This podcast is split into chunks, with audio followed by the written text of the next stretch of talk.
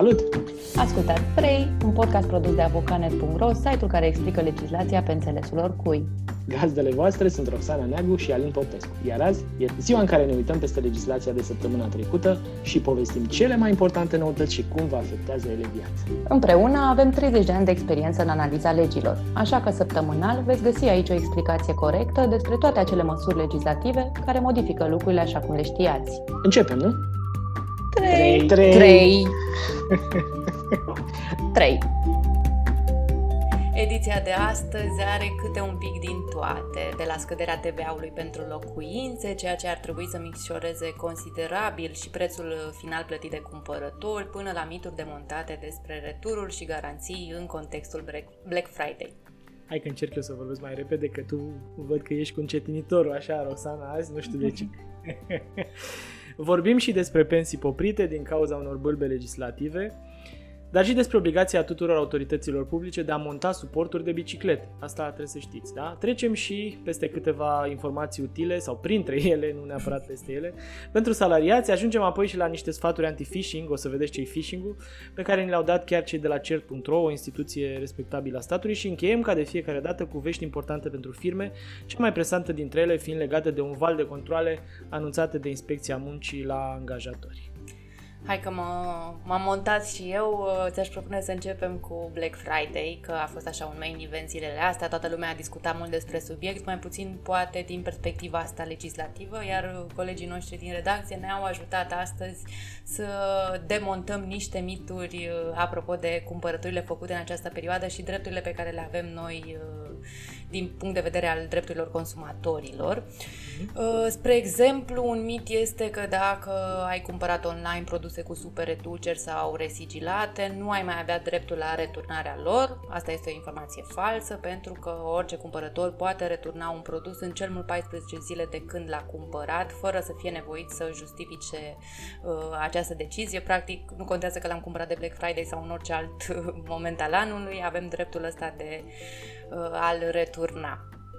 Există și oameni, și am primit destul de multe întrebări în direcția asta, există oameni care cred că atunci când alegi să returnezi produsul comandat online, comerciantul îți poate da, după voia lui proprie și personală, în locul banilor pe care ar trebui să-ți dea, și vouchere sau reduceri la alte produse. Ar trebui să știți că, potrivit legislației, în cazul returnării unui produs, comerciantul e obligat să restituie toate sumele pe care le-a primit de la client. Și asta e o chestie importantă, pentru că vorbim de bani, da? Nu poate să vă spună decât dacă vreți voi să acceptați chestia asta, că în schimb primiți reduceri la alte produse sau primiți vouchere, dar doar dacă voi doriți. Altfel, comerciantul e obligat să vă restituie într-o perioadă de timp, o să vă spună Roxana imediat, da, asta, asta. asta, banii pe care i-ați plătit, aproape toți. Există o discuție legată de taxele de livrare, dar în rest aproape toți banii ar trebui să vină înapoi. Da, eu voiam să mă refer la mitul ăsta, cum că ar dura o veșnicie până îți recuperezi banii pe un produs returnat. Nu este așa. Legislația în vigoare în acest moment stabilește că banii trebuie să fie restituiți nu mai târziu de paisprezece zile de la data la care furnizorul a fost informat că vrem să primim banii înapoi. Deci, mm-hmm. cel mult paisprezece zile. La fel, cred că ar fi important de menționat aici cum se face returnarea banilor. Mai era un mit că ea, s-ar, rambursarea s-ar putea face doar la magazin sau la un sediu fizic. În realitate, atunci când se returnează un produs, rambursarea trebuie făcută, fo- trebuie făcută folosind fix aceleași modalități de plată ca cele folosite la momentul cumpărării. Uh, Spre exemplu, dacă am plătit cu cardul, trebuie pe acel card ar trebui în contul ăla și așa mai departe, da. da. Uite, un alt, un alt mit, și ăsta e destul de larg întâlnit așa în piață, în ultima vreme s-a mai domolit, dar acum câțiva ani erau dintre cele mai importante mituri din piață. Dacă nu păstrezi ambalajul produsului, nu-l mai poți returna. Trebuie să spunem totuși că returnarea produselor nu mai e condiționată de existența ambalajelor originale ale acestora, încă din două mii cincisprezece, când un act normativ a spus foarte, foarte concret faptul că nu mai poți să condiționezi returnarea produselor de returnarea lor în cutia originală, să spunem așa, că așa era pe vremea aia. Există însă și cazuri în care produsul respectiv și ambalajul fac împreună, cum să zic, au împreună o valoare mult mai mare decât produsul separat de ambalajul său. În acest caz, comerciantul ar putea să-i ceară uh, clientului să suporte o sumă mică de bani care uh, tocmai uh, să arate faptul că lipsa ambalajului duce la scăderea valorii lui. Dar nu, nu putem vorbi, de exemplu, de o reducere cu cincizeci la sută a sumei, trebuie să vorbim de o reducere mai, uh, mai mică. Da? Câteva procente presupun că e ok.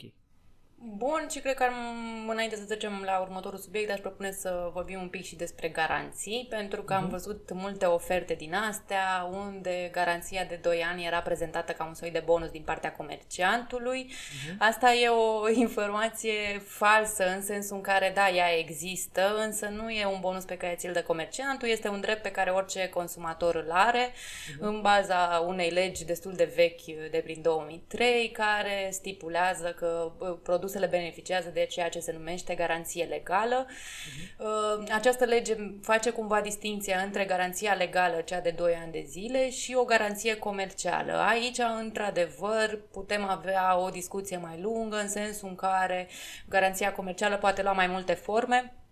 Ea poate fi fie o prelungire cu o anumită perioadă de timp a garanției legale, deci să am în loc de doi ani, să am, nu știu, trei ani de garanție, sau, din contră, poate să însemne și alte drepturi care sunt negociate de la comerciant la comerciant și atunci trebuie verificat specific în funcție de furnizorul de la care cumpărăm lucruri. Ea poate să mai însemne, nu știu, rambursare directă în cazul defectării produsului, a sumei plătite la cumpărarea lui fără să se mai încerce. Cu mai multe variante, să spunem așa. Da, da. Sunt multe opțiuni în piață, diferă de la, producă, de la comerciant la comerciant, dar cumva trebuie să ținem noi minte că noi avem dreptul prin lege să beneficiem de doi ani uh, garanție.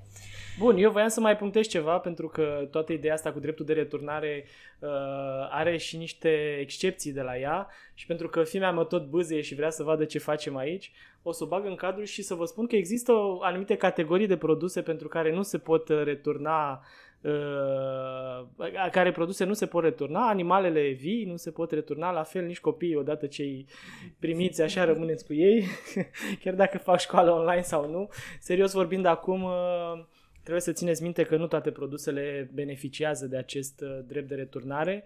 În funcție de tipologia de produs, uh, nu știu, dacă cumpărați fructe de undeva, e evident că peste o săptămână nu o să le puteți da înapoi și să spuneți că s-au stricat, nu mai e problema comerciantului. La fel se întâmplă și cu alte produse care, odată scoase din ambalaj, să zicem așa, uh, și-ar pierde integritatea, sau servicii care, odată ce au început să fie livrate, la fel e greu să se pună problema returnării respectivului preț plătit pentru achiziționarea lor. Da, cu tematica asta cred că putem să încheiem subiectul de Black Friday, să nu lungim prea mult. Mai ales că Black Friday din Vinerea Neagră a devenit săptămâna neagră, luna neagră sau anul, anul negru. E un an negru mereu, așa.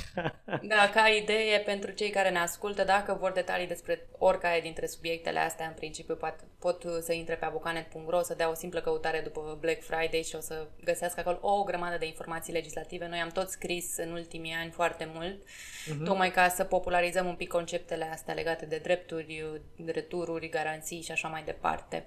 Hai să mergem mai departe, să vedem ce mai avem săptămâna asta, sau mă rog, ce am avut săptămâna trecută ca modificări legislative importante. Uite, una care mi s-a părut uh, relevantă pentru că a fost îndelung așteptată. Noi am uh-huh. mai vorbit despre ea și în episoade anterioare. Uh, mă refer la legea care stabilește că de la întâi ianuarie T V A-ul acela redus de cinci la sută pentru locuințe se va aplica și pentru locuințe mai scumpe. Mai exact, se modifică plafonul de la patru sute cincizeci de mii de lei, cât este acum, până la aproape șase sute optzeci de mii de lei, practic echivalentul în lei al sumei de o sută patruzeci de mii de euro. Ce înseamnă asta așa simplist? Până în suma asta, dacă ne cumpărăm o locuință de până în suma asta, T V A-ul pe care îl plătim pentru ea ar trebui să fie de cinci la sută față de nouăsprezece la sută cât este cota standard de taxă. Ce e foarte interesant și merită punctat și reținut e că noul plafon de o sută patruzeci de mii de euro se va aplica și tranzacțiilor care vor fi încheiate după întâi ianuarie, deci, dar și în cazul celor care au fost demarate interior, pentru care locuința nu a apucat încă să se livreze și se livrează după momentul întâi ianuarie. Practic, ne explicau consultanții Deloitte într-un material publicat pe avocanet punct ro că uh, clienții care au încheiat o promisiune de vânzare-cumpărare pentru achiziția unei locuințe cu cotă standard de T V A, dar care vor recepționa locuința după modificarea legislației, vor beneficia în uh, urma regularizării cotei de T V A de o reducere de paisprezece la sută a prețului total, practic diferența dintre cota standard de T V A și cea redusă de cinci la sută. Să mai facem un pic de context, ca să mai știți așa, apropo de plafonul ăsta, el a fost introdus, cred că prim, în două mii opt, atunci avea o altă valoare, a fost majorat în două mii șaisprezece până la valoarea actuală de patru sute cincizeci de mii de lei, urmând ca, de fapt nu, a fost majorat până la trei sute optzeci de mii și o să ajungă de la patru sute cincizeci de mii de lei. Bun. Am înțeles. Uh... Bani mulți, pe mine m-ai pierdut pe la o sută patruzeci de mii de euro, dar cei care te-au ascultat probabil că au înțeles ceva când e vorba de locuințe. Asta e importantă, schimbarea asta de care ziceai tu, că noul plafon se aplică inclusiv contractelor semnate înainte, pentru care livrarea apartamentului, să zicem așa, sau casei se face după momentul intrării în vigoare a schimbării, ca să zicem. Eu voiam să povestesc de o altă modificare interesantă. Munca de acasă în perioada asta este impusă unilateral sau poate fi impusă unilateral de angajatori, mai ales în condițiile în care în starea de alertă guvernul vine și spune că angajatorii trebuie să facă tot ce pot ei, să-și trimită oamenii acasă, să decaleze orarul de lucru în așa fel încât să nu existe riscul unui, nu știu, unor epidemii, mini-epidemii, nu știu, focare de coronavirus în locurile respective de muncă. Ce trebuie să știți este că e o discuție întreagă cu privire la modul în care se acordă sporurile pentru salariații care muncesc de acasă și aici ar trebui să știți următorul lucru. Uh, salariul, în teorie, este compus din mai multe părți, să le zicem așa, da? Uh, există salariul de bază, există tot felul de indemnizații, sporuri sau alte adaosuri.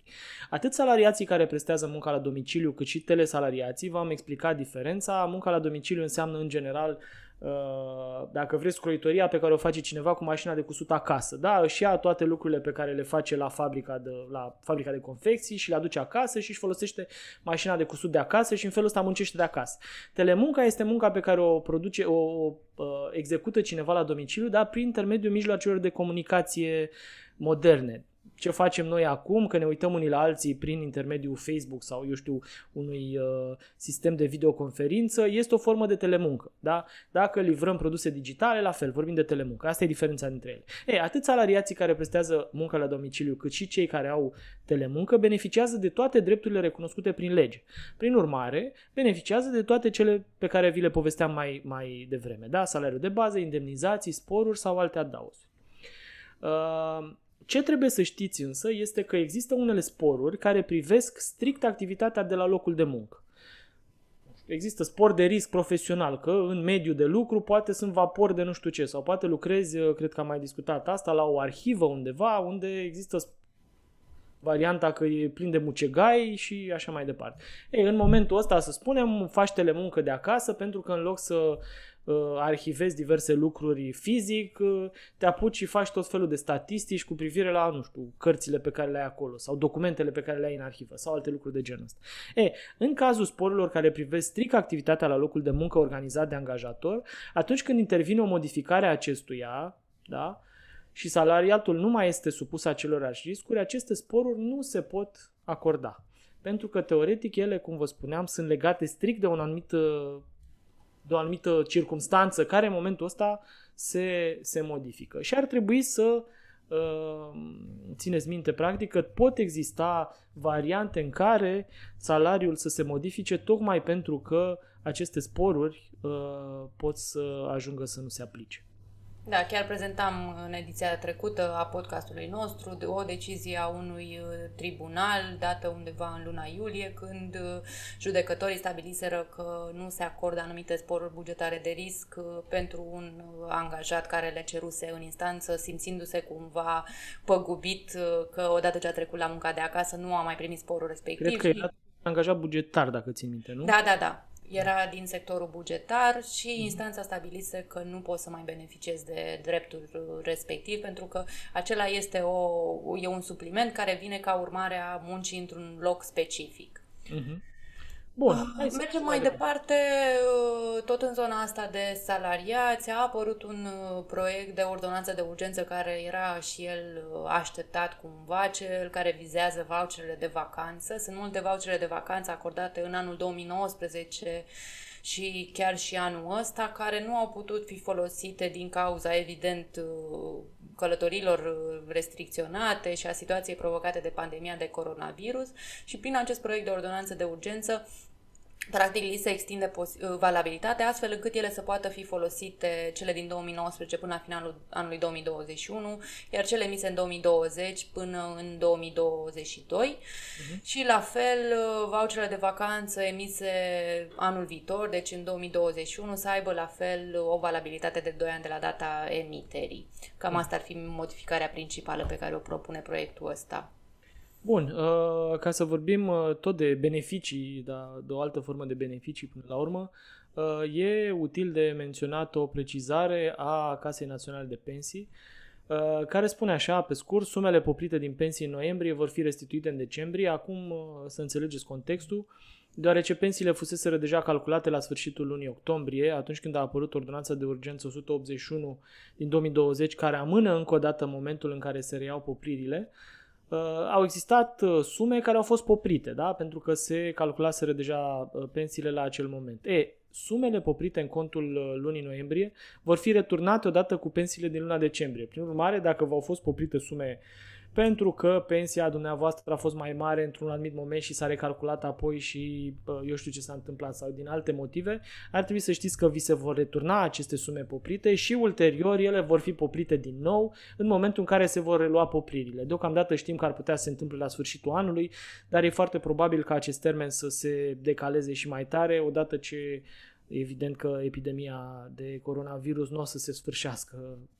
Da, vorbim de popririle care vizează obligații fiscale bugetare, da? Obligații către stat, datorii către uh-huh. instituțiile statului. Uh-huh. Ca idee, banii o să vină automat cu pensiile din decembrie, deci nu e nimic de făcut pentru beneficiari, nu știu, cereri sau alte chestiuni, o să fie reglate automat. Uh-huh. Tot în zona asta de pensii aș vrea să punctez o știre de care am vorbit și în episodul de trecut, cea conform căreia Parlamentul extinde din nou lista localităților poluate în care se poate ieși mai repede la pensie. Dacă vă aduceți aminte din episodul anterior, ne uitaserăm atunci live pe pagina Camerei Deputaților care adoptase acest proiect. N-am văzut că erau de fapt opt noi localități care fuseseră adăugate pe lista celor unde e permis să te poți pensiona anticipat fără penalizări dacă ai locuit în localitățile respective treizeci de ani. Deci ne apropiem de o listă care are aproape o sută de intrări aproximativ. Uh-huh. Deci verificați forma nouă a, a listei, pentru că au mai apărut între timp și alte alte noutăți acolo. Uh-huh. Apropo de pensionari, încă un lucru de, de interes, dar pentru pensionarii din structurile de apărare, militarii practic care sau, mă rog, să-i asimilăm oamenii de la M A P N care au ieșit la pensie, și pensionarii militari vor primi bilete pentru tratament balnear și de recuperare. E un proiect, de data asta, de hotărâre de guvern lansat de instituțiile publice din Sistemul Național de Apărare, care vizează includerea pensionarilor militari în categoria de persoane care pot primi uh, bilete de tratament uh, balnear și de recuperare, urmând ca acestea să fie decontate de pas- casele de pensii sectoriale. Pentru aceste bilete de tratament ar trebui să se aplice uh, sau ele ar trebui să fie, să poată fi acordate, să zicem așa, uh, pensionarilor militari cu pensie de invaliditate pentru limită de vârstă, pensionarii care sunt pensionați anticipat sau cu pensie anticipată parțială. Cum vă spuneam, proiectul este inițiat de M A P N, Ministerul Afacerilor Interne și Serviciul Român de Informații și a fost transmis către Consiliul Economic și Social pentru avizare. O să vedem, pentru că e un proiect de hotărâre de guvern, procesul pe care o să trească să-l îndeplinească e mult mai scurt decât proiectele care ajung în Parlament, așa că e foarte probabil ca anul ăsta să fie și votat de guvern, aprobat de guvern. Da. De la pensionari mergem la, cumva, la nepoților, elevii, și avem o știre interesantă din zona asta. În anul școlar două mii douăzeci două mii douăzeci și unu, nu, elevii de gimnaziu și de liceu nu mai susțin teze.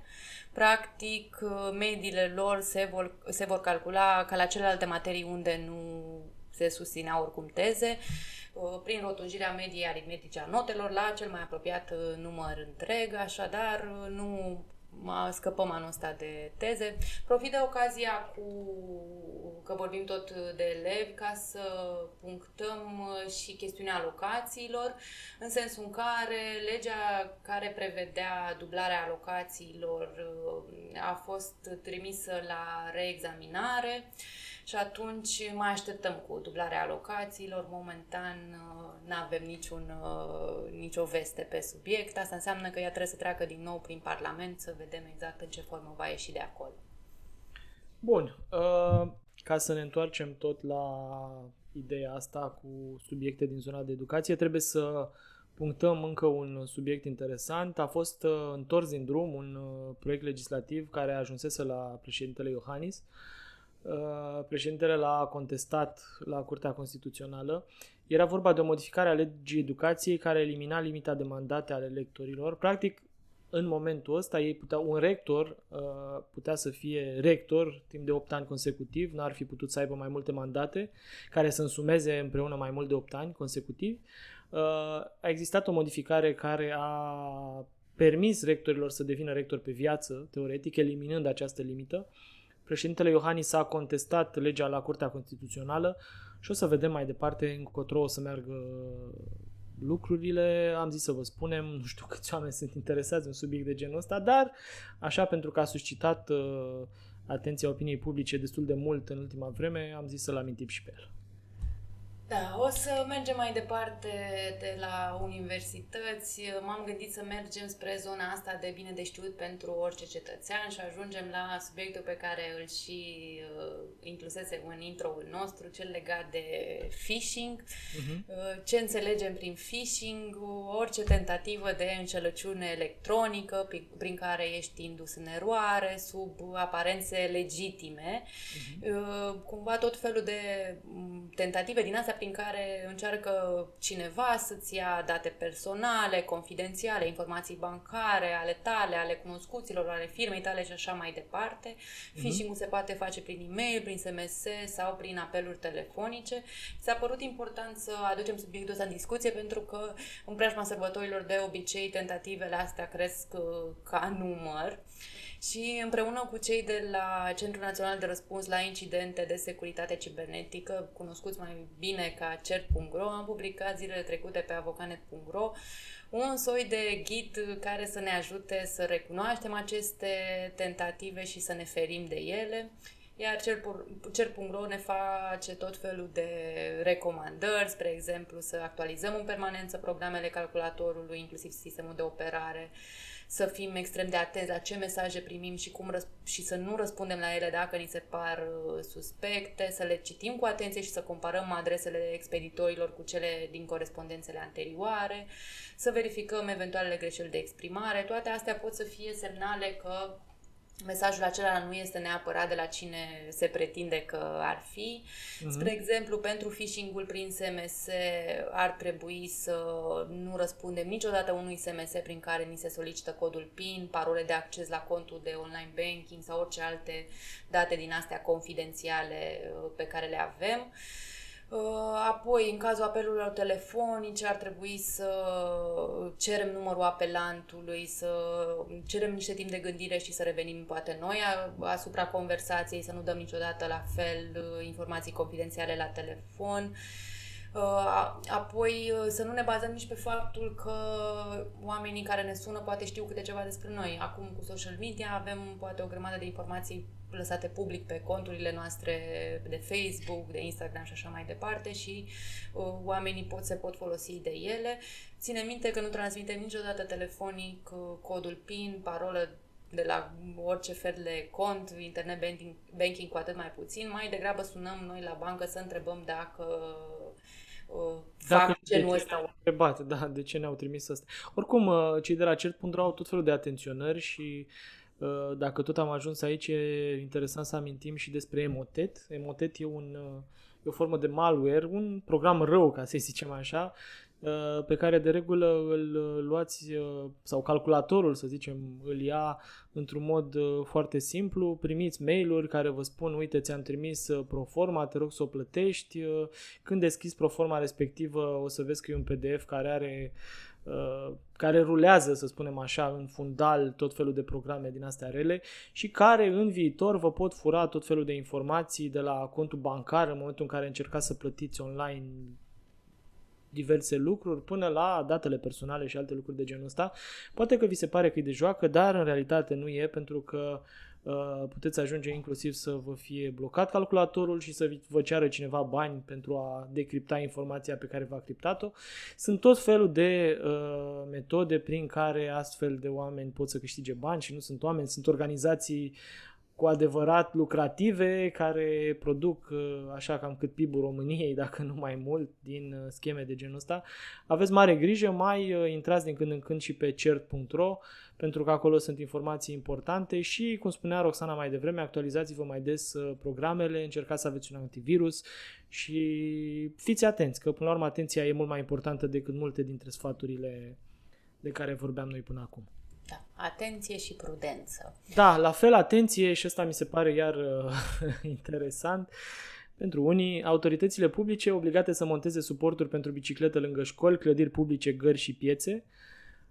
Cred că cu titlul știrii spune mai mult decât aș putea să spun eu mai departe.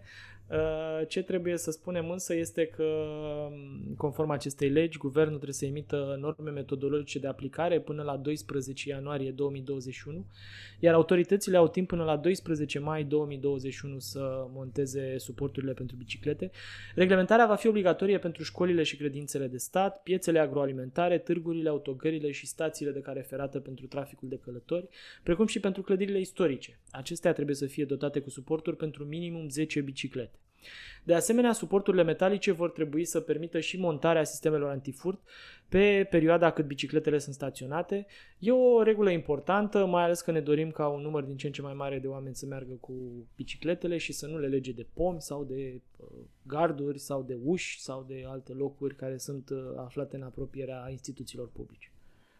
Da, o să merg mai departe, tot în zona de bine de știul pentru cetățeni. O să amintesc că așa statutul legislativ pentru legea aceea cu suplimentele alimentare. Vă povesteam într-un episod trecut că a ieșit din Parlament o reglementare pentru tot ce ține de vitamine, minerale și orice alte substanțe de tipul ăsta pe care le putem cumpăra din farmacii. Era un cadru legal destul de amplu despre cum se pot, cum se definesc și cum se pun pe piață astfel de produse.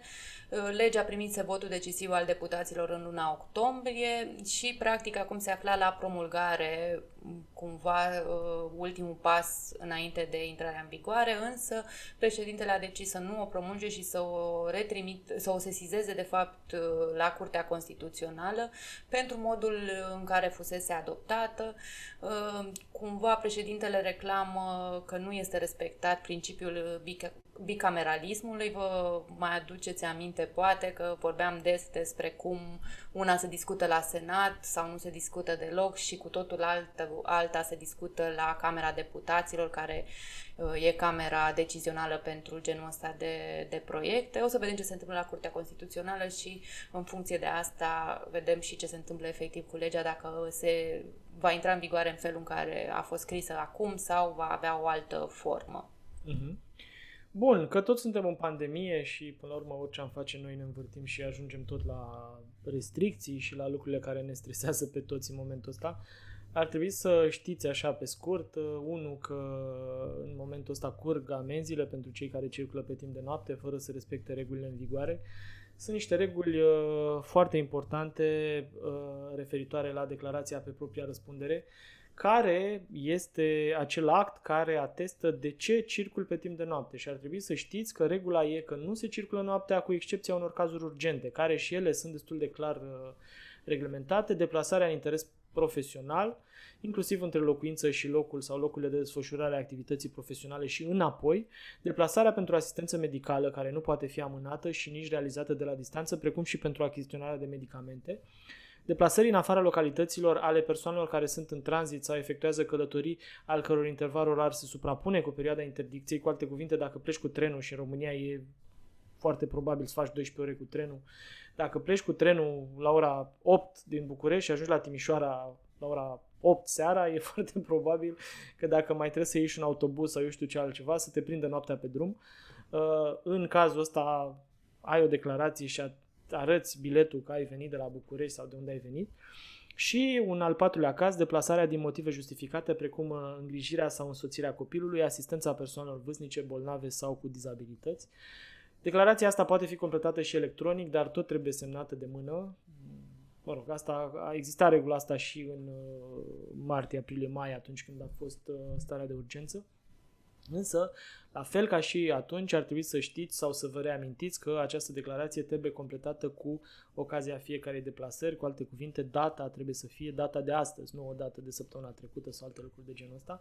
Lipsa acestei declarații atrage amenzi între cinci sute și două mii cinci sute de lei. Uh...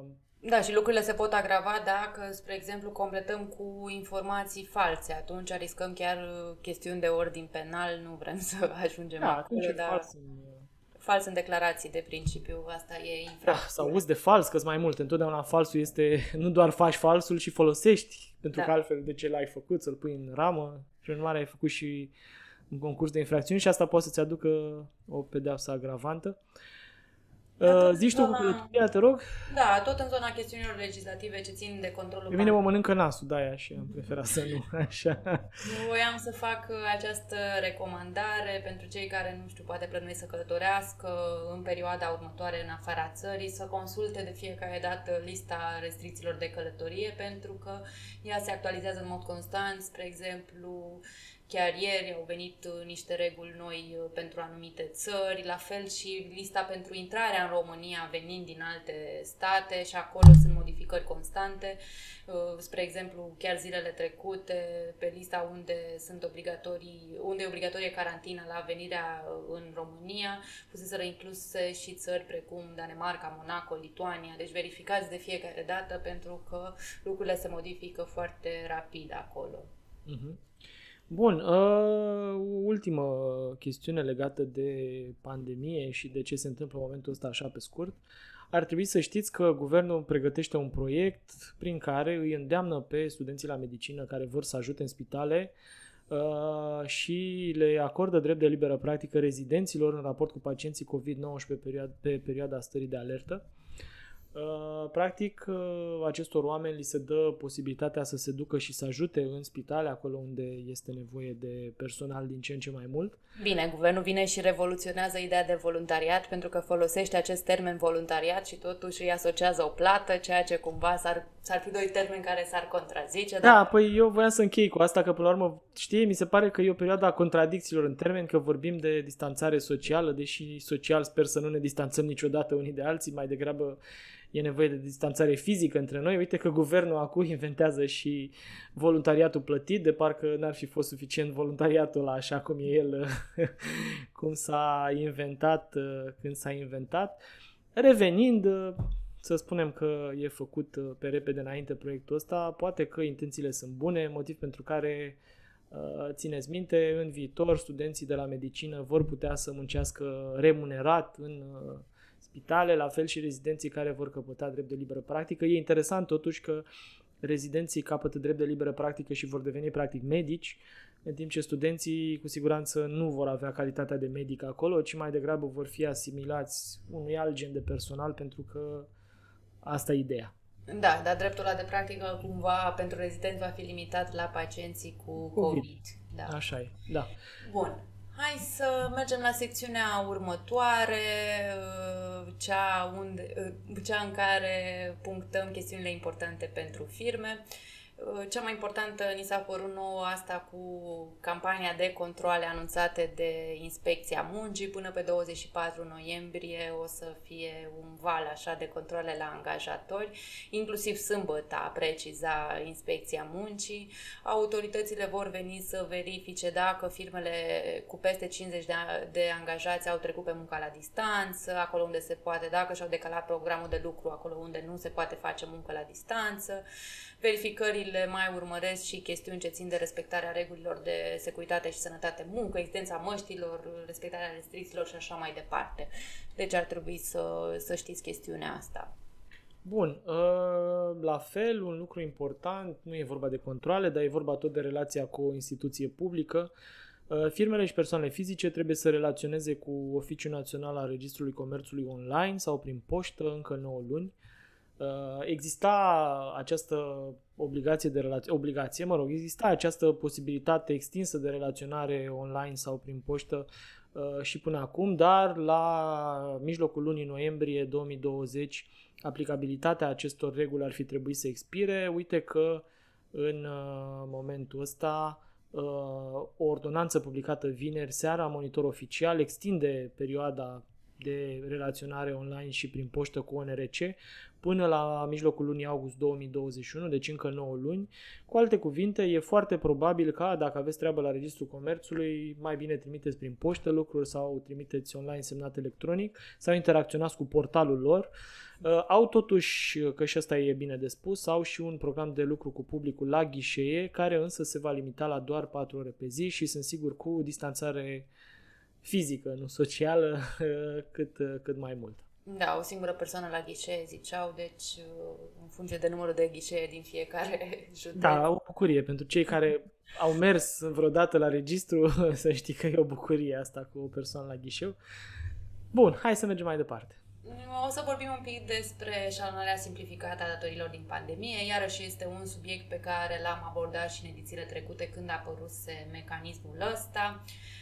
Ce vreau să punctez acum e că ne apropiem de implementarea lui efectivă. A apărut în dezbatere un proiect de ordin cu normele de aplicare a mecanismului. Practic vorbim de acel mecanism prin care atât firmele cât și persoanele fizice care au acumulat datorii în perioada pandemiei vor putea să beneficieze de o, o procedură de eșalonare a lor simplificată. Ordinul de care vorbesc proiectul la momentul ăsta, că e doar în dezbatere, vine și stabilește concret regulile pe, pe baza cărora se va face acest, se va implementa acest mecanism. Se va depune în principiu o cerere de eșalonare. Termenul menționat este cincisprezece decembrie două mii douăzeci, deci până atunci trebuie să depunem toate documentele necesare. Pe lângă cerere sunt și alte acte necesare procedurii. După ce ne este acceptată eșalonarea, o să trebuiască să plătim lunar în data de cincisprezece rata de eșalonare. Practic, cam asta ar fi pe, pe scurt. O să detaliem în momentul în care avem procedeul sau procedura gata finalizată. Acum este încă sub formă de proiect, n-am vrea să se modifice ceva până atunci și să dăm informații eronate.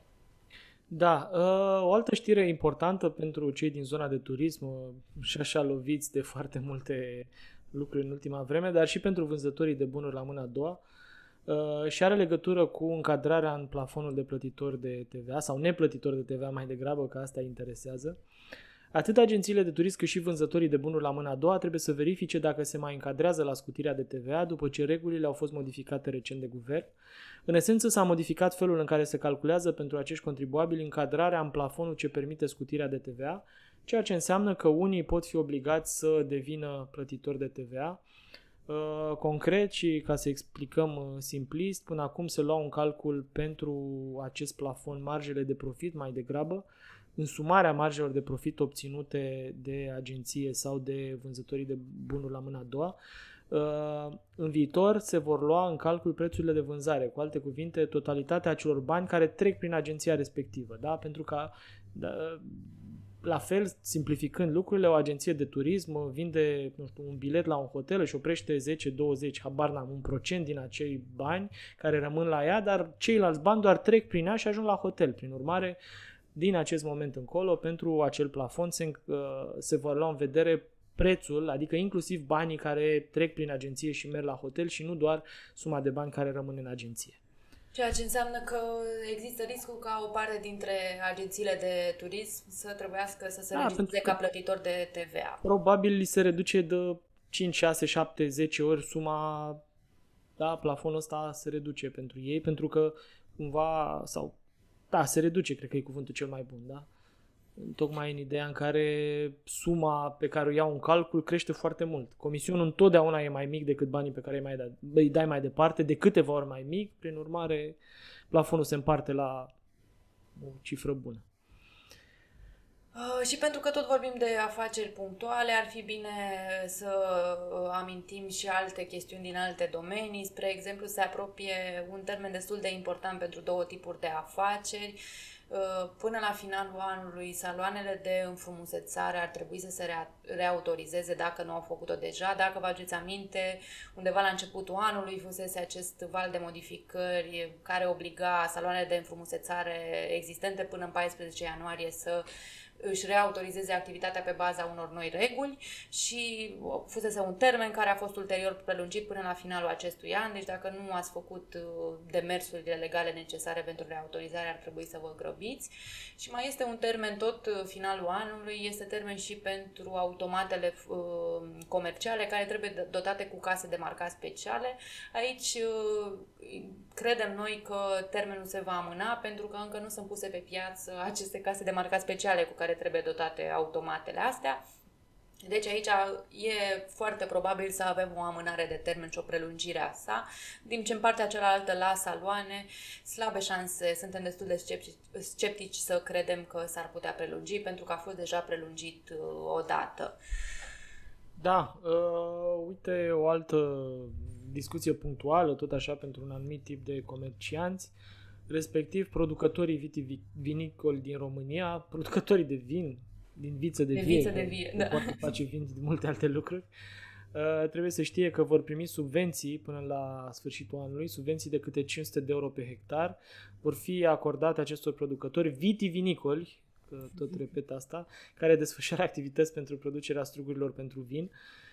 Lucrul ăsta se arată într-un proiect de ordonanță de urgență aflat acum în dezbatere. Odată ce acest proiect va fi adoptat și publicat în Monitor Oficial, cei interesați vor putea cere banii de la stat până la finalul anului, iar plățile ar trebui să se facă tot până la finalul anului. Schema de ajutor de stat pentru susținerea activității producătorilor din acest sector vine în contextul crizei economice generate de pandemia COVID. Și în același context, mai mulți fermieri afectați de secetă vor putea primi ajutor de stat. Termenul limită de constatare a culturilor calamitate a fost prelungit cu o lună. Teoretic, ar fi trebuit ca acest termen să se... Deci, prima dată termenul a fost prelungit până la cincisprezece iulie două mii douăzeci inclusiv. Sau nu, de fapt termenul acesta a fost prelungit până la cincisprezece iulie două mii douăzeci inclusiv prin legea două sute patruzeci și șapte care intră în vigoare de vineri treisprezece noiembrie două mii douăzeci.